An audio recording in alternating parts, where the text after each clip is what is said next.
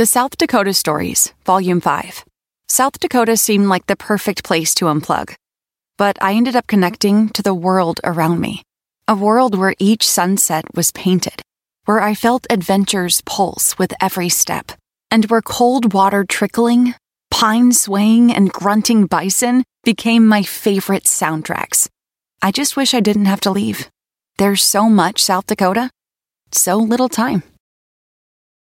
At Capella University, you'll get support from people who care about your success. From before you enroll to after you graduate, pursue your goals knowing help is available when you need it. Imagine your future differently at capella.edu.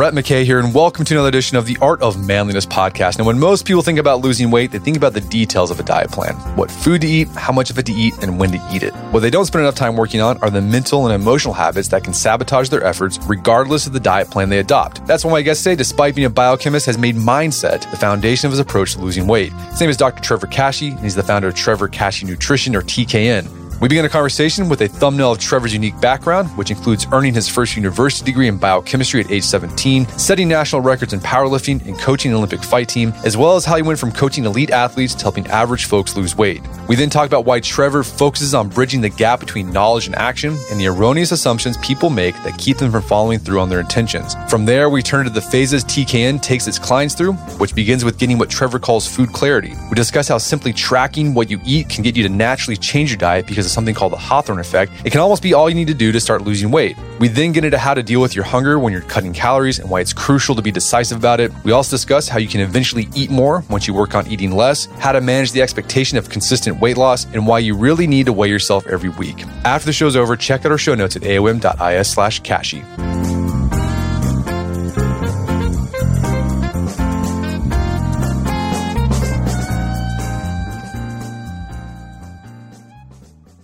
All right, Trevor Kashey, welcome to the show.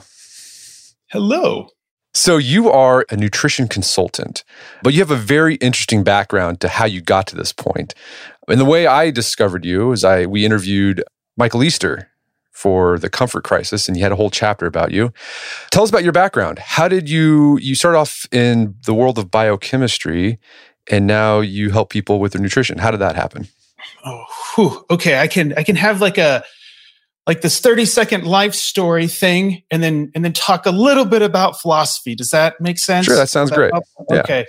So I, I, can start back from like as as a little dude where like people talk about their first words. Typically it's like mommy and and mine was why why why why.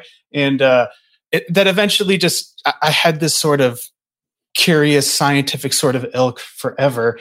And it i noticed or somebody noticed my mother mo- noticed when a lot of little kids specifically little boys they like wanted to be x-men for halloween. I think x-men became a pretty popular franchise in the 90s right? They wanted to be x-men and i was like how did they inject the metal into his bones? And i was that weird kid. And somewhere along the line i ended up like skipping grades and doing all sorts of crazy stuff and one of the mentors that I had very early on in my life had a connection to the local college. And in the local college, I got started at a very young age. And Professor Tui, my mentor there, had some friends over at Translational Genomics. So I ended up getting some laboratory experience at a very young age, specifically in the realm of non-small cell lung cancer. They also did neurogenomics, stuff like that too. And along this time, I think I was in the, you know, 14, 15 ish range. My father got back into my life and he, my father had a big interest in fitness and bodybuilding, et cetera. And so I started combining my sort of obsessive scientific nature with the application of things like bodybuilding and strength sports with my father because we had very few things to bond over. And that led to me doing like my first physique contest at age 15. And I really ended up enjoying that process since. And I ended up continuing on with my scientific ilk into graduate school. So I finished my first degree in biochemistry and I started my doctoral degree in biochemistry, studying for the most part things like the, the oxidation reduction components of vitamin K.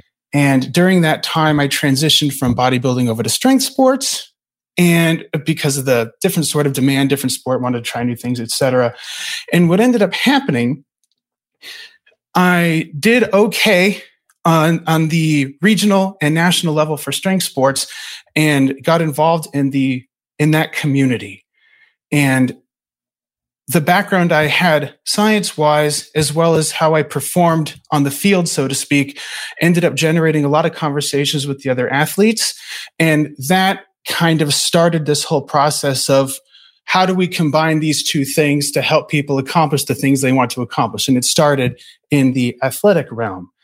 And it ended up getting to a point to where the demands on my time grew greater than the time that I had. And so I regrettably ended up like having to distinguish between the people who wanted some advice by like, well, I guess this kind of became a business all on its own, I guess. And somewhere along that line, I ended up getting recruited by the Azerbaijani government and acted as a physiologist for them for their fight sports, specifically for the Rio de Janeiro Olympics. So I lived overseas in a cave for a while. And I came back a little over a year later, you know, back and forth, etc. And ended up, ended up, I guess, I ended up stateside. I wanted to find that word. and then operated out of a strength and conditioning facility in Florida. And that gave me greater exposure to the quote general population. And here we can kind of start the story in terms of philosophy, where how did this go from working with high level athletes to working with quote general population? And what we come to notice or TKN operates as if people for the most part kind of already have a good enough understanding of how to eat and move in a constructive way. And the trouble comes with turning that knowledge into action. So for that reason, we focus very little energy on telling people what to do and more energy on helping people to understand the options they have so that they can make the most constructive decisions for themselves. And so we call it bridging the intention intervention gap. So people have an idea of what to do, they have an idea of what they want, and we help bring those two things together. And so in a practical way, this means trivializing what to eat and when, and instead shining the spotlights on, well, with the facts as we know them, how do I best manage my thoughts, feelings, and emotions, or my thoughts, feelings, and actions so I can get closer to what I want?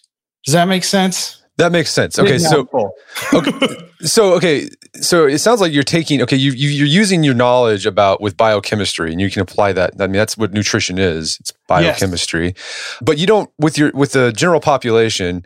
You're not focusing on well, we got to eat this carbs, fats. You're not thinking about that. It's more that's that's in there, but it's more you're thinking about the human body is not just a body, but there's a psychological part to it as well that you have to understand. Yes, exactly. So the biochemistry, just like in real life, operates in the background.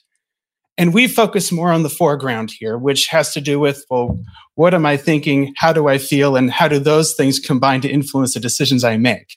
And the biochemistry happening in the background, we just kind of weave into the programming as we go. Okay, that makes sense. So let, us start. Let's start with this question. So, why do you think your approach works? I guess you're calling it the Trevor Kashey method or the Kashey method, and we'll get into the details of that. Like, well, maybe that's not. Why do most people, when they say, "Okay, I want to lose weight," right? That's why most people, when they start thinking about their food consciously, they're thinking about, well, I need to do that so I can lose weight. So they typically think, oh, I got to go on a diet, right? Yeah. So I got to reduce calories. There's, I'm going to go, I'm going to do paleo, high fat. But, you know, we've talked about this on the podcast before. Studies and I think personal experience can show mm. this as well. I think it's like 95% of all diets, they fail. So what are they doing? Like, why do diets fail? What's going? What are the erroneous assumptions that people have about nutrition and losing weight thanks to popular diets? I, I, get I get chills hearing that question for a couple of reasons. A little bit out of fear and a little bit out of excitement. Great question. I love it. And I kind of want to start it with saying something that has the potential to sort of inflame a little bit. However, I do think it leads us to a more constructive outcome. I find it curious that diets in the abstract do the failing. So I'll just lay that out there. Mm, okay. That even the language as we use it, diets fail. And I find that interesting because diets as they stand, you know, they represent themselves as an abstract concept. So to expand that a little bit, if 95% of diets fail, they do the failing, then does that mean the 5% of diets do the succeeding? And that leaves very little room for us humans to do anything. So I kind of want to start there in the context of like, what role do we play in the success and failure rather than describing it in the context of the diet having a success and failure? And by focusing on the role that we play, we have the largest chance of making a difference in the long term. So presuming the efficacy of a diet, notwithstanding like, you know, carbohydrate, fat, protein, vegetables, timing, all that sort of stuff. So that sort of efficacy notwithstanding, and then moving on to your erroneous assumption language, which I like, people make three, I think, to use your language, erroneous assumptions that increase the failure rate of most, maybe all things we do. And so we can cherry pick and say, well, studies say 95% of diets fail. But you know what? I'll bet a dollar that 95% or more of all projects, if you'd like, have similar or even greater failure rates. and so we may inflate the importance of diets because of their presumed benefits on our physiology and presumed benefits on our social status. But we really swim in examples of people that have folders and files and garages and attics and mental spaces filled with projects that put on the back burner or save for later or whatever. And so these situations, I think that the failed diet and the unfinished project, they have similar, if identical constructs to them. And we just use the word fail for one, and I think that adds different implications. Does that make sense? That makes sense. So it's like the knowledge intention gap that you talked about earlier. Yes, yes. And so to to go going back to your to the erroneous assumptions, I think we mainly have three, and they they base around us ourselves. We make erroneous assumptions about ourselves we make erroneous assumptions about other people, and then we make erroneous assumptions about the situation at large. And they have sort of this demanding, perfectionistic sort of air to them, where I must be perfect and do things perfectly. Erroneous assumption one. erroneous assumption two. Others must treat me well. And erroneous assumption three, life must be fair. And so to answer your question of what erroneous assumptions do people make, I think, well, people can combine language in ways to make all the erroneous assumptions, an unlimited amount of them.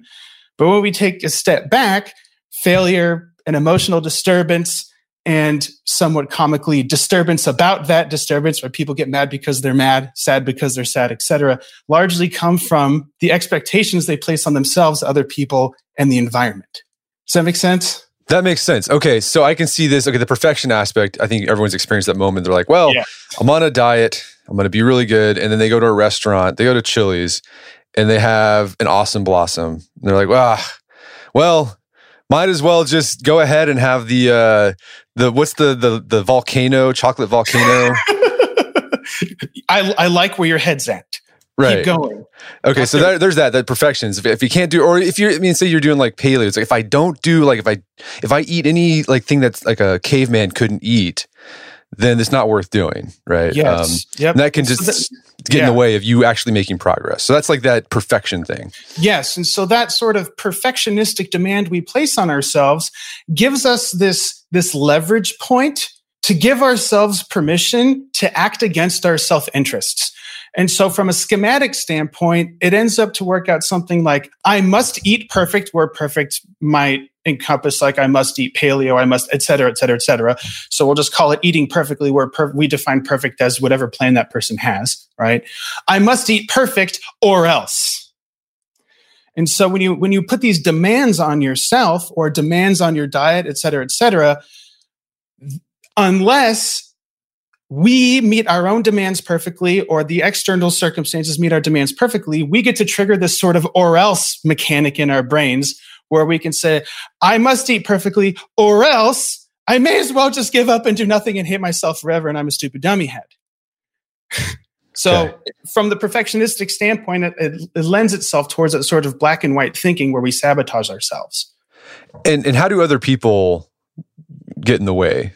Like their assumptions about well, our assumptions about other people. Because okay, I, can see the assumptions about circumstance, like life needs to be fair, right? Because I think everyone's that well, this diet will work if these certain circumstances are in place. But if something goes off kilter, like I have a bad day at mm-hmm. work, mm-hmm. kids are up throwing up at two o'clock in the morning, you know, I, I, I couldn't maintain my diet and like it's just going to throw everything off.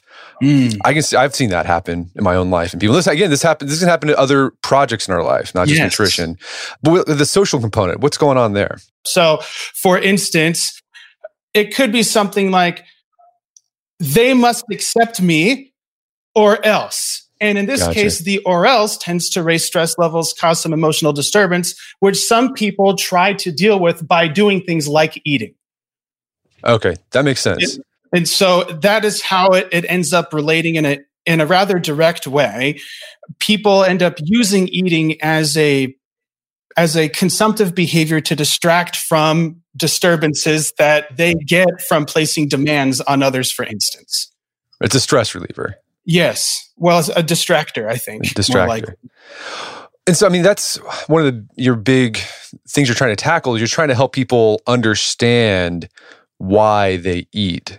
Because I think we often think, well, you eat because you're hungry. Mm. But you would say, mm. well, are, really? Are you really hungry when you, you ate that, you know, bag of M&Ms? Yes. Yeah. In a lot of instances, we we take cues from our environment or the thoughts we have as permission to eat for whatever reason. It could be the time of day, it could be the room we have put ourselves in, it could be an interaction we had. And sometimes it aligns with hunger and sometimes not. Let's dig into your method. I think high level, I think people that kind of understand what you're you're probably going to do is you want people to think, develop a better relationship with their nutrition and think about the psychological factors, not just the, the physiological factors that go into it. Mm. And in this first part, you know, when you when you take on a client, you start working with them, you go there's there's a phase to it, there's a process. And this first part you call it the goal is to help your client develop food clarity. What do you mean by that? And what goes on during this phase when you first start working with somebody? So I, use the term food clarity as sort of like a like front end language, so that when people look us up and they read about it, it I have some terminology that that people can can kind of sink their teeth into a little bit. And in short, it, it really means that people make a lot of assumptions about what they do. And they make demands based off of those assumptions and can upset themselves or sabotage themselves when the results they get deviate from the demands they make. Okay, so that's a fancy way of saying I'm eating so little, but I keep getting fatter. Therefore, I get to be mad, etc. And so when it comes to food clarity, I use that term to represent a whole manner of things. And in this context, it has to do with, well, what foods do I eat? When do I eat them? And how, if at all, does that impact the way that I think, how I feel, and what I do? And does it have necessarily a causal relationship? No, it more just serves to raise an awareness to what you currently do. And when you raise a real awareness to what you currently do, then you can make more informed decisions about what to do next. And so TKN positions themselves there to say, okay, we have gathered all of this information. How do we make the best use of it? And we call that first part food clarity because one of the first things that we suggest people do, we, we suggest just keep all just keep track of the stuff you currently do. Because i think when i think when a lot of people join programs or start diets or fitness or whatever they just kind of jump right into whatever directions that the program gives them. They try and turn their life upside down and conform to whatever those rules are immediately. And i just quite frankly could give a damn about that stuff. I care more about what you do right now because if we have an operational understanding of what you do right now, well, then we can take what you currently do, stabilize that day to day, and now we have a baseline in which we can make some legitimate changes. Gotcha. So this this basically is like you're going to start measuring measuring what you actually eat because a lot of people don't even know. Yes. They just sort of like when they take a serving yeah. of something, they don't know like how much is in that. Like they have no clue. Yeah. So I I really under most circumstances could care less that you have to eat three ounces of spinach or 42 grams of peanut butter or whatever. I more care that you have an idea of what you currently do at this very moment, day to day, because then you could go, oh, that makes sense. Where do we go from here? Or I already know where to go from here because now I have this information I can use to my advantage versus operating off of these assumptions. No, yeah, like measuring your food, I, I I do that, and when I started doing it a couple years ago, one thing you learn right away is like you're surprised that your your assumptions of what is what counts as a serving mm. is completely off. So I'm sure this has happened with people. They're like, you know, I don't eat that much. Like I had uh, some toast with a serving of peanut butter, but it's like, have you actually seen seen what a serving of peanut butter is? Like what you think is a serving of peanut butter is not a serving of peanut butter. It's actually Prepare really to feel insulted. It's really depressing to see what a serving of peanut butter is. Yeah. Yep. I agree. And once you have an understanding of what this means in real life, well, then it helps you to inform your decisions in real life versus here are the assumptions I make in my brain. And because of the assumptions I make in my brain, here are the demands I expect of the results. And when those things deviate from each other, people tend to say things like, screw it, right? Right. Why bother? I yeah. can't stand it anymore. This diet doesn't work, etc., etc. We're going to take a quick break for a word from our sponsors. For those who embrace the impossible, the Defender 110 is up for the adventure. This iconic vehicle has been redefined with a thoroughly modern design. The exterior has been reimagined with compelling proportions and precise detailing, and the interior is built with robust materials and integrity. The Defender capability is legendary, whether you're facing off road challenges or harsh weather conditions. Durability has been tested to the extreme, cargo capacity means more room for your gear, and there's been powerful innovations like the intuitive driver display and award winning infotainment system that keeps you connected. Innovative camera technologies deliver unobstructed views and effortless maneuvering, and the Defender is ready for a wide range of adventures. The Defender family features two door Defender 90, the Defender 110, and the Defender 130, which seats up to eight. Push what's possible with a vehicle made to go further, the Defender 110. Learn more at LandRoverUSA.com forward slash Defender. That's LandRoverUSA.com forward slash Defender. All right, so if you're like me, you've probably signed up for a whole bunch of stuff that has a recurring monthly fee. Subscriptions to newsletters, subscriptions to services that you use online, uh, could be a streaming service, something like that. You sign up for it and then you forget about it. And then every month you're getting charged and charged and charged, and they just all add up. And you have a hard time trying to figure out where did I sign up for this? I don't know where this is coming from. Well, let me tell you, there's an app that can help you with that. It's called Rocket Money. Rocket Money is a personal finance app that finds and cancels your unwanted subscriptions, monitors your spending, and helps lower your bills so that you can grow your savings. Rocket Money has over 5 million users and has saved a total of $500 million in canceled subscriptions, saving members up to $740 a year when using all of the app's features. I had a chance to use Rocket Money and it works. You connect your account to it and then it goes through your accounts and helps you find those recurring subscription fees that maybe you forgot about and then you can cancel them and save yourself a bit of money each month. Stop wasting money on things you don't use. Cancel your unwanted subscriptions by going to rocketmoney.com slash manliness. That's rocketmoney.com slash manliness, rocketmoney.com slash manliness. If you're like my family, we're getting to the busy part of the year. Spring sports are happening, a lot of after school activities. So sometimes planning and cooking dinner just don't have time for that. That's where Factor Meals comes in. With Factor, you get fresh, never frozen meals that are chef crafted, dietitian approved, and ready to go in just two minutes. With Factor, you get restaurant quality meals that are ready to heat and eat whenever you are. No prepping, no cooking, no cleanup needed. It's also less expensive than takeout, and every meal is dietitian approved to be nutritious and delicious. So we've been using Factor meals in the McKay household for a while now. There's a lot of reasons why we like them. First off, the food tastes great. Last week I had creamy pesto pork chop with spinach, cauliflower rice, roasted green beans. Tasted fantastic. But the big selling point, it's easy. There's no cooking, there's no cleaning up. It's great for those nights when you're busy and you don't have much time uh, to to take care of dinner and you don't want to do takeout because you feel gross after takeout. If you'd like to try Factor Meals, head to factormeals.com slash manliness50 and use code manliness50 to get 50% off.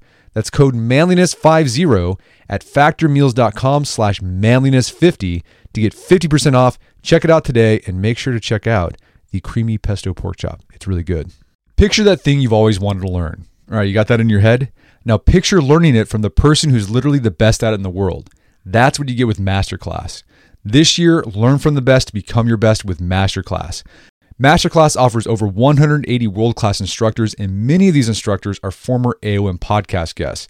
You can learn negotiation from Chris Voss, leadership skills from Jocko Willink, how to master your habits with James Clear. Plus, every new membership comes with a 30 day money back guarantee, so there's no risk. So recently I went through the masterclass on negotiation with Chris Voss. A lot of useful information in there. Talked about the value of knowing a negotiation, how to use your body language and speech patterns to get your best out of a negotiation. Very well done. I really enjoyed it and got a lot out of it. Right now, listeners of our podcast can get an additional 15% off an annual membership at masterclass.com slash AOM. Get 15% off right now at masterclass.com slash AOM. Masterclass.com slash AOM. Check out the masterclass on negotiation with Chris Voss. And now back to the show. And what's interesting too, so in this point, you're not you're not telling people to make any changes in their their nutrition. You're just saying just measure Hell no. what you're actually eating. Yep. But there's a principle from psychology. I think it's called the Hawthorne effect, right? Yes. Yes. So what's tell us about the Hawthorne effect and how just measuring stuff can actually change behavior and just by just nature, by not just naturally. Okay. So if you could see me, you could see my steeple fingers like Mr. Burns. Uh, so I think how this happens matters less than it does happen. So I will just go out there and say that I care about the utility more than the mechanism at this point. Although we can use a somewhat rational theory to guess about what's going on.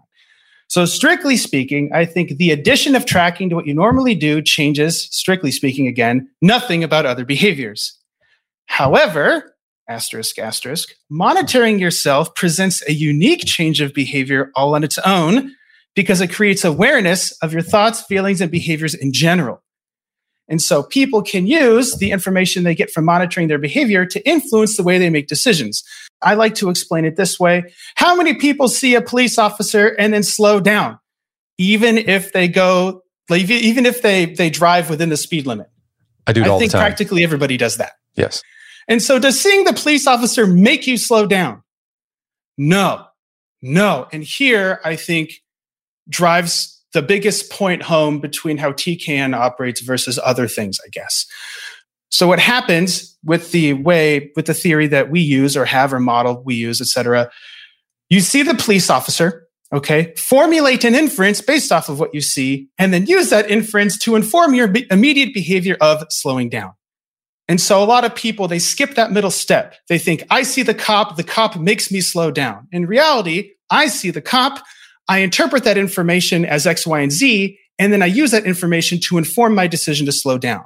And we try and intervene as best we can in that middle step because we can do relatively little about the things you experience.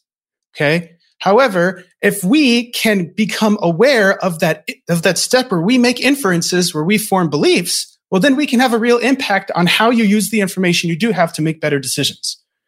That's the long answer about the Hawthorne effect and at least how we use it. That, okay, reality, makes- it's like if you think you're being watched, then you change what you do. It's Right. probably the quick and dirty explanation. However, when you watch yourself, then you can be constructive with that. and uh, you see this same sort of thing happen with like personal finances. I think there's like a lot of Yes. core like the similarities between nutrition and personal finances. A lot of people think in personal finance world it's all like you got to know about stocks and ratios and blah blah, you know. But really, it's just like comes down to psychology. And they've one of the things you do in personal finance is like just track what you spend.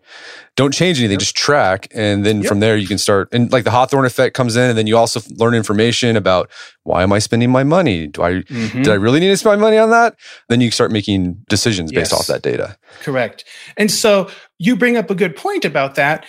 In insofar as also a lot of people kind of wonder, like, where did all of my bad spending habits come from? Where did all of my bad eating habits come from? And so forth. And you realize that just by monitor, like just with self-monitoring, you can find all of the, you can make all those things moot because what causes a problem matters way less than what maintains it. Gotcha. All right. So you- you're in this food clarity phase. People are measuring what they're eating, like so they can actually see. So they can't be like, I just eat a serving of peanut butter. They actually know what a Hmm. serving of peanut butter is. But then you're also tracking, okay, well, why, why, why did you eat? Like, were you feeling upset? Were you stressed? You're also tracking that. After you've gone through this phase, again, when there's no, you're not, there's no, nothing prescriptive going on here. You start doing, you start making some changes, making some suggestions. So what, what happens after establishing food clarity? in a lot of instances, the Hawthorne effect ends up taking hold and people end up correcting or changing their, their eating patterns over the course of the food clarity phase. And so, practically speaking, that means, well, we can just continue on what you have been doing. We can make, we could effectively make zero changes based off of the data that you provided because you already put yourself on the right track of your own accord. Does that make sense? That makes sense. But again, you're not you're not like giving like a you're probably not giving like a sp- very specific meal plan. You're just saying, okay, no. let's look at what you're doing already. Maybe you make a nudge here and yeah, see if that does word, something. Yeah, it's a nudge. And I think I mean, yeah, the Hawthorne effect can take it can help out a lot with that. So, for example, like there's been times where I've like I, I need to lose weight, but I, I do I, I, track macros, and sometimes I'll have a morning like a Saturday morning. One of my favorite treats is to go over to QuikTrip and get a sausage egg cheese biscuit. It's really good, but it is like it is fortified with fat. Um, so I, I eat it enriched. It's enriched with fat. Um, and the thing is like I I know I'm going to be like hungry like in just like 30 minutes after I finish this thing because it's there's not doesn't really take up a lot of space. And so I realized, man, I'm I'm not gonna be able to eat that much. I'm gonna have to like there's gonna be changes I'm gonna have to make somewhere else. Mm. Or I might have to eat more satiating food, more like broccoli or you know, potatoes or something that's not laden with butter. So you, you start doing it naturally. Like you sort of figure yes. it out on your own. You you take your finances and you translate them to things like calories. The same sort of premise with taking stock of what you have and allocating resources accordingly. Same exact principles. Gotcha. How do you deal with people who like let's say they're trying to lose weight, so mm. they have to reduce calories, and sometimes you start feeling hungry. Mm. What do you do? Like, do you help? How do you help people with that? Where like, man, I'm just really hungry. It's like ten o'clock at night. I'm just starving. I've had that happen to me. Like, I just okay. want, I want to eat. Go to the, I want to go to the cupboard and just like get a scoop of peanut butter, so my stomach just shuts up. So you you present a great question that has idiosyncratic resolutions. A fancy way of saying each person kind of gets a, a different approach. However, I can try and give you a, a, a good understanding of how we could approach something like this. So, if something like this comes up, I like to lean on irreverence, which is a fancy way of saying, well, like, let's try and make a joke of this situation as a way to provide us perspective in terms of making a better situation, in terms of making better decisions. So we can either make a joke of it or we can just show it very little respect as a way to help calibrate our decision making apparatus. So when somebody says, let's all throw you under the bus, when you say, I'm tired and stressed and want to eat a bunch of stuff and I have all these cravings. Okay. So then we can have a conversation where I might ask the question, how do you deal with the tendency to want to smash somebody's face in and still manage to act polite? How do you deal with the tendency to want to rip a loud fart during somebody's big speech and manage to hold it in? Or how do you manage to deal with the tendency to want to skip work and show up anyway? It's like willpower, so, self control. Essentially, yes. So to to some degree, we we incorporate tolerance. And so two factors dictate the maintenance of a plan under situations like this. And the first most important factor I consider tolerance, which operates exactly how it sounds. The way, the ability or capacity to maintain composure when you feel stressed.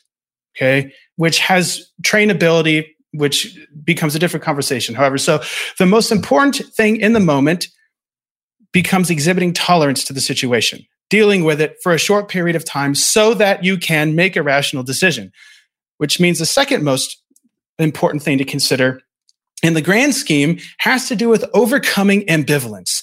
And so a lot of, in other words, if you can manage your behavior in those other situations we just mentioned, in other contexts, which you do, then we already have sufficient evidence to suggest that you can continue to manage your behavior now in this situation. And so what happens is when people manage their behavior in those other situations, like keeping yourself from punching somebody in the mouth, right? You create this sort of compound argument in your head, which I then try and I, I try and work with a person to get them to form out loud where they state their preference and then compare that pref- preference to the desired outcome. And then we use that to drive sensible decisions. So the I, I would really like to rip a loud fart and and I know that would distract from the from the speech and potentially embarrass me and the other person, so I'll keep it in. And so you state your preference, recognize and tolerate your preference, and then compare that to the desired outcome. So in this case, the preference to sabotage yourself in some way, and you compare that to the desired outcome, and then you can make an informed decision. Do I want to continue on with this or not? Okay. Do I want to rip a loud fart and cause a scene? I, I, I would like to rip a, a loud fart and I know I'd cause a scene. Do I want to continue to do this? No. and so for food, for instance, we can throw demandingness in here, which becomes easy when it comes to food, where someone might say, I must eat to live. Sure, okay. Therefore, I must eat whenever I feel like it or else. And here's where things start to get interesting. So a lot of people have cravings that get worse over time or they intensify over time, especially as they continue on with diets. Okay. Basically, a lot of times cravings coexist with ambivalence and that ambivalence intensifies and protracts the craving. Essentially, wanting to eat a thing, just wanting to eat a thing presents a minor hassle anyone can deal with. If you want something and you realize it might hurt you, if you do it, then you move on with your life. However, if you start deliberating with yourself about whether you should do it or not, that ends up causing the problems. And so when people tend to label their issue as like an intense craving, I really think it presents itself more as a person prolonging their own misery by deliberating over what to do about the cravings. And so practically this means making a decision. And so decisions end up kind of obviating a lot of the problems people have associated with craving because the cravings exist and get worse because people wonder and argue with themselves, do I give in or not? When you could just say no and move on. Does that make sense? That makes sense. All right. So like let's say uh, some people eat because they're just tired. They want that's their their go-to. Say, well, no, I'm not going to do like don't and don't debate it. And the same thing if you're feeling hunger. I mean, I guess you have to kind of be tolerant. Like, well, I'm going to be a little hungry. Like I'm going to feel some hunger pains at 10 o'clock at night. I can deal with that. Yeah, a great way of putting it. I, I have gathered enough evidence to know that I can deal with this mild hassle right now. All right. So yeah, you have to yeah. get, get comfortable with discomfort. Yeah. A little, a little essentially, bit. yes. Yeah. Yeah. Okay, so this is what's happening like in this phase, and like this is what's happening in this phase two part. You're you're you're working with a client, you're and you're helping them manage these these issues that pop up, right? And figuring out like ways that they can deal with it, and mm. consulting them and coaching them. Like, well, what what do you really have to eat peanut butter when you're feeling really really hungry? Well, maybe not. Maybe the hunger will like that's the thing you talk about too in a lot of your your your podcast about the feelings. Like, don't like feelings can be like not very trustworthy and that's why sometimes like there's like a nutrition idea out there intuitive eating like just eat when you're hungry and stop when you're full sometimes like you're that's that's messed up like you're the feeling connection to your body is is all out of whack and so you might feel like you need to eat but your body you really don't uh, yes eating intuitively and finding success with that presupposes a balanced psychoemotive state all the time right. okay, because yeah. if at least the way that I interpret the term, intuition, you can pretty much use synonymously with impulse. And so if somebody says impulsive eating, they know exactly what you mean. Right? Right. right. However, if somebody says intuitive eating, that sounds fancier and different. However, intuition and impulse mean essentially the same thing. And so in a lot of instances, a lot of the clients that we have, I, I would consider recovering intuitive eaters, so to speak, because their intuitions effectively led them to me. and so we just we can make rational decisions with good information. Right. And I mean, a lot of what you're doing is you're, you're kind of, I mean, in a way, you're, you're trying to retrain people, mm. like, to, like the intuition. So the intuition, cause like, it'd be nice to like, if you can just go on intuition, life's a lot easier, right? If you can just be, yeah. well, I, I feel like that. And it sounds like you correct me if I'm wrong, like all the, you know, this food clarity and then this, you know, working with them on the second phase where you're trying to help them figure out, okay, what can you do when you have these issues? Like you're kind of retraining like an, like an intuition. So it's actually based in reason. Exactly correct, my friend. Yes. Another interesting part. So you, you, you go through phase one, phase two, but there's an, there's a third part that I've seen, heard you talk about where there's a part where you actually start increasing calories Right? Mm. Say someone's trying to lose weight and they've lost weight. Then you're like, well, no, we're actually going to, you're going to eat more food and you're going to actually going to, you might lose more body fat. And that people might hear like, what? How does that mm. work? What's going on there? Okay. So the, we can, we can describe this in a few ways. However, a lot of it has to do with, a lot of it does have to do with food choice. So, like you said, earlier, like I, I really want to have this.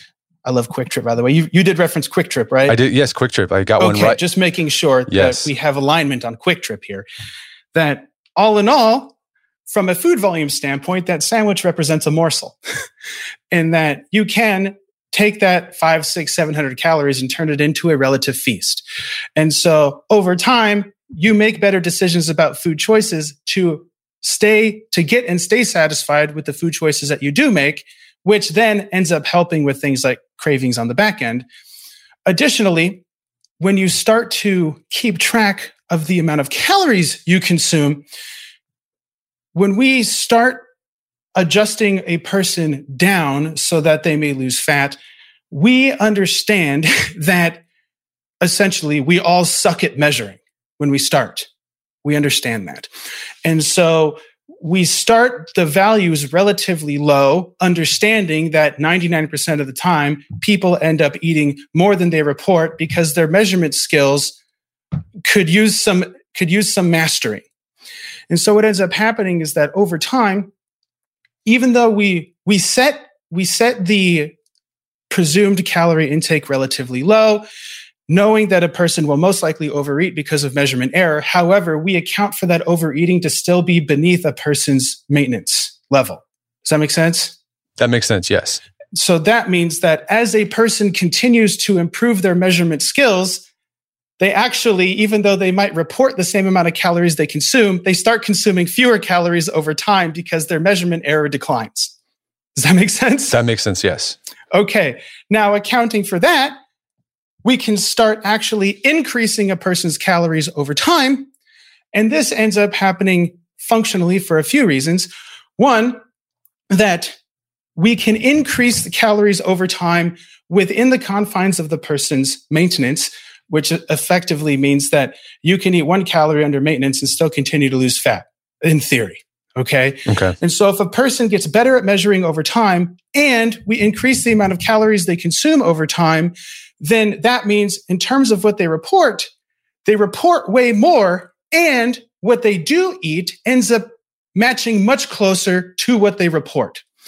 And that, uh, that accounts for a lot of the mathematical discrepancy. However, in terms of physiological discrepancies, we can account for things like thermogenesis, like your, your metabolic rate can go up a little bit for a variety of reasons. Food choices can also make a difference in terms of how efficient your digestion how efficient you digest the food.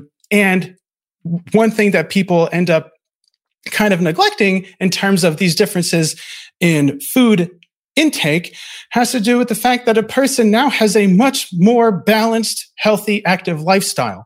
And so we also keep track of activity. And as activity starts to incline, so then does your maintenance, which means that we can continue to increase the calories that you take in understanding that your maintenance ends up going up for a variety of reasons, which allows us to kind of end a fat loss phase at a relatively high caloric load when under most circumstances, people's calories decline over time as their progress stalls. Does that make sense? Yes, that makes sense. Okay. So we try and we try and start relatively low and end high where we end at what you at what would presumably be your new maintenance. And that, that gives us a lot of options. It seems like it'd be a lot more enjoyable, like knowing yes. that, right? Because like you just eat knowing, more every week, right? Yeah, like that. Yeah. That's more motivating to stick with something. Ah, yes, I get to yes, eat more. Because in, in a lot of other situations, you kind of get scared to check in. Like, oh, are they going to chop it all away? What do I do? Do I do I fudge my information? Next, you know, it, it ends up becoming a really strange sort of like countdown to doomsday sort of situation when when we really present it as well we can start lower and it does kind of suck for a minute and that's okay. Right you can deal with that. Because as we right we can deal with it. We have the we have the evidence we can deal with it. And over time we just we just add a little bit more and a little bit more until eventually like your calorie to body weight ratio ends up changing dramatically. That's cool. Yeah. So i'm curious how do you measure or track results with clients without making them obsess too much about it. it. seems like you're not your your goal is to not make people obsess about this stuff too much. Yeah. So how agreed. do you track results? Are you is like a weekly weigh in? So I I have people check in once per week and then they can check in more often if they please. The any sort of preoccupations a person has with any measurements they they take we deal with on a on a person to person basis However, when we when we kind of go over the function of measuring, an easy way to say this a lot of people have preoccupation with measuring for various reasons. Okay. And for that reason, they end up opting opting for for other possible programs, consultants, coaches, et cetera, that kind of offer a no tracking approach. Have you heard of something like this? Never. I guess no. intuitive eating. Intuitive okay, eating intuitive might eating. be one. Yeah, that'd be one. Sure. Okay. Or, or maybe maybe measuring, and like the people people get scared of a scale. Okay, I'll just use that as an example. So I I kind of come at it from a rational perspective of under any circumstance, whether you whether you gain, whether you lose, whether you do a program, whether you're doing your own thing, you always measure and track. You always measure and track no matter what. And so if you if you intend to measure and track, or rather if you measure and track anyway, it makes the most sense to measure and track with the most accurate information possible. So how do I explain this in a way that makes sense? People measured before they started, they just measured in a different way. They measured using their eyeballs. They measured using their gut. They measured using their, their clothes. They measured with how they looked in the mirror. They measured with a cup. They measured with a spoon. They measured with their thumb. They measured with how good and how bad they felt. And under any circumstances, before, during, or after a program, you use some measurement system to help inform your decisions. Does that make sense? That makes sense, yes. And so if a person makes themselves crazy if a person claims to make themselves crazy by virtue of measuring, it becomes a pretty straightforward conversation of, well, you measured before, you just measured in a different way, in a way that led you down a path that, that you had a problem with.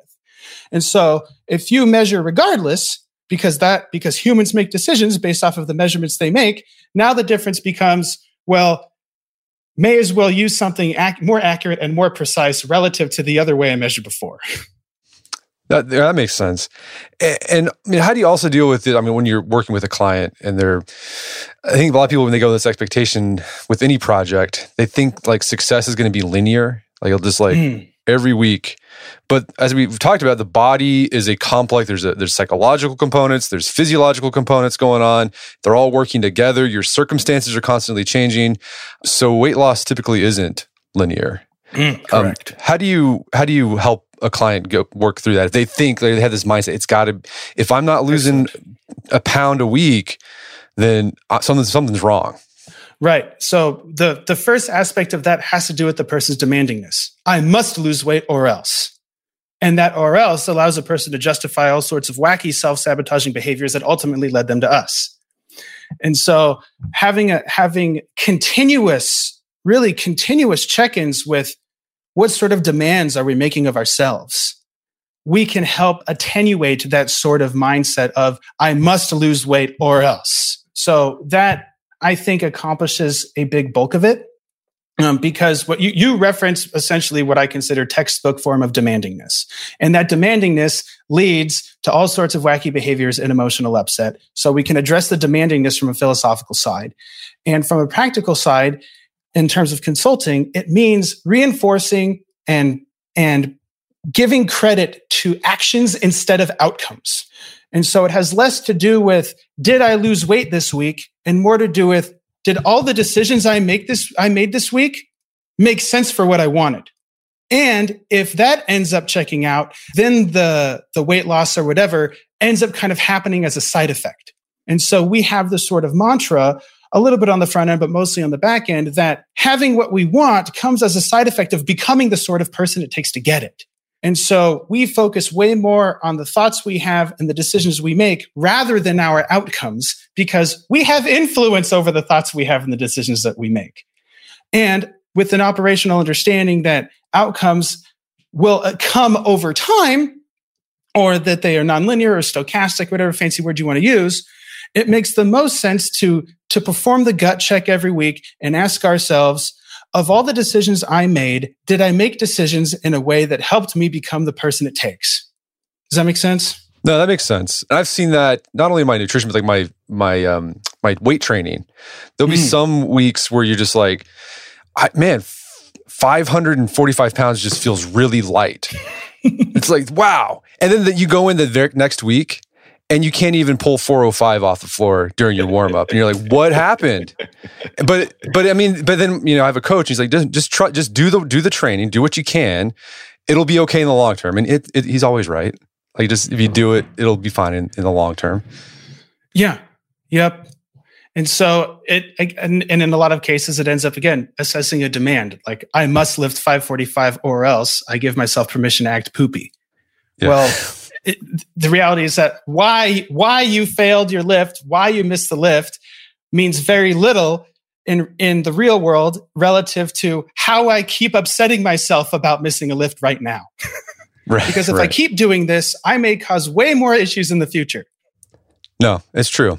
All right, so let's kind of recap here. So, first part of this is again food clarity, like measuring what you actually. And you make a good point. Like we're already measuring, even if you're not mm-hmm. using a, a tablespoon or a scale, you're probably already measuring your food, eyeballing it, so instead of doing that, like get an actual idea, like use, know what you're actually going in your body.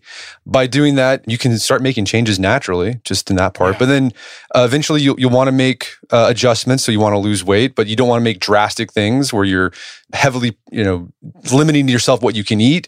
And then eventually you want to get to the point where you can actually start increasing calories because there's been changes in your activity level and your yes. metabolism that you can actually consume more f- food, feel satiated, and still still lose weight. And, and, then, but then along the way, it's managing the like the psychological component of nutrition. And I think the big takeaway there, um, from our, listening to you, is like you're gonna have to be okay with being hungry. You can do it. It's gonna stink for a little bit, but that's okay. You have resources to overcome that, and that's okay. yes, and that's okay. Exactly. Well, Trevor, this has been a great conversation. Where can people go to learn more about your work? The best thing you could do is go to trevorkasheynutrition.com and you can follow me on the Instagrams and the Facebooks. And I have a public Facebook group called the Best Nutrition Group Ever that I will send you a link to. The Best nutrition group ever. I like it. All right. Dr. Kashey, thanks for your time. It's been a pleasure. Thank you so much for having me. My guest today is Dr. Trevor Kashey. He's the owner of Trevor Kashey Nutrition. You can find out more information about his work at his website, trevorkasheynutrition.com. Also, check out our show notes at aom.is slash kashey, where you can find links to resources and we delve deeper into this topic.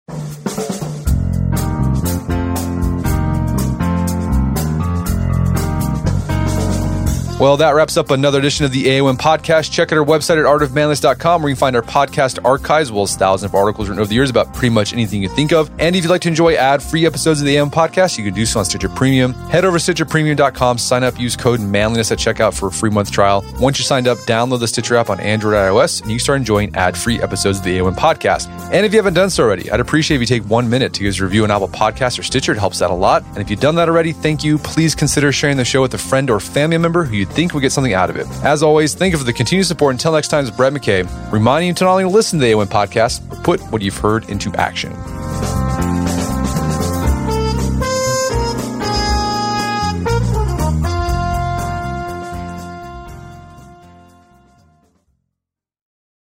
At Capella University, you'll get support from people who care about your success. From before you enroll to after you graduate, pursue your goals knowing help is available when you need it. Imagine your future differently at capella.edu.